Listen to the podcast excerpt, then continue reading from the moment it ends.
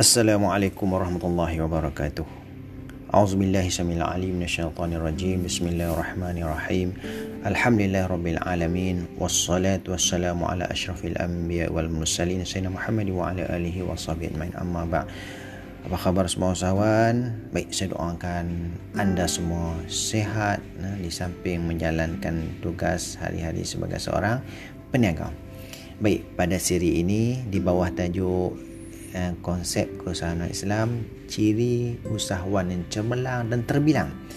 Yang keenam ini ialah di bawah tajuk berlaku adil dan saksama. Sama-sama saya hormati sekalian. Apabila kita sebut berlaku adil dan saksama, maka di sana dia melibatkan hukum.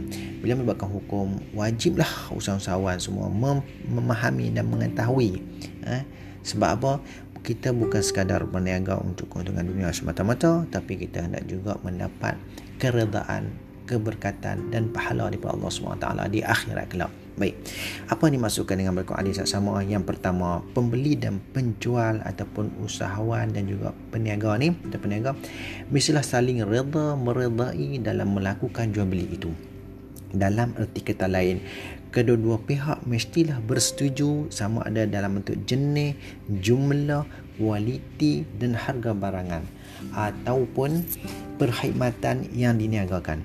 Ini bersesuaian dengan firman Allah Subhanahu wa taala dalam surah An-Nisa yang berbunyi a'udzubillahi minasyaitonirrajim ya ayyuhallazina amanu la ta'kulu amwalakum bainakum bil batil illa an takuna tijaratan an taradin minkum ولا تقتلوا أنفسكم إن الله كان بكم رحيما yang bermaksud wahai orang-orang yang beriman janganlah kamu saling memakan harta sesamamu dengan jalan batil kecuali dengan jalan perniagaan yang berlaku dengan suka sama suka di antara kamu. Surah an-nisa.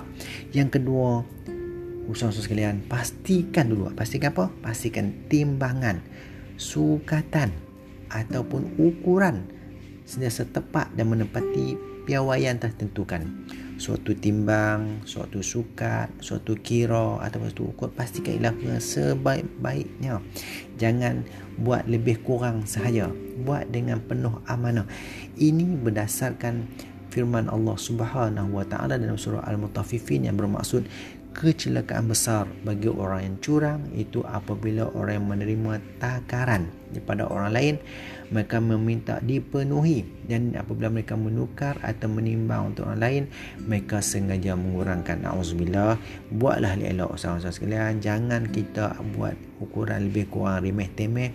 Allah Taala murka nah baik yang ketiga janganlah bersumpah palsu. Ingat sahabat-sahabat sekalian biarlah kita buat sekadar yang kita mampu. Jangan kita duk men, me, me, apa me, me, menyumpah maksud kita kita kita berkata benda tu benda betul-betul elok. Tapi benda tu benda yang tidak elok seperti mana yang kita sebutkan tadi eh? Sebab apa? Adalah hadis Nabi sumpah palsu itu merosakkan perniagaan dan melenyapkan keberkatan pekerjaan.